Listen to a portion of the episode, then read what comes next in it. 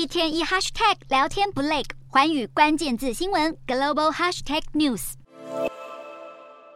新加坡一名三十九岁男子，因曾在二零一九年持有五十五公克海洛因，本月三日遭新加坡政府判处死刑。虽然这名男子声称他以为是帮朋友走私香烟，却在不知不觉中已经犯下重大罪行。他的家人及人权组织一直呼吁暂停执行死刑，称有罪证据不明确。新加坡向来就是以严苛扫荡毒而闻名的国家。新国政府最近更是在一周内连续处死了三名涉入毒品走私案的囚犯。就连联合国都极度关注新国严厉的死刑制度。虽然质疑的声浪不断，但新加坡政府仍决定维持原判决处决嫌犯。只能说，对于新加坡而言，法律就是重罚之下必无勇夫的铁律。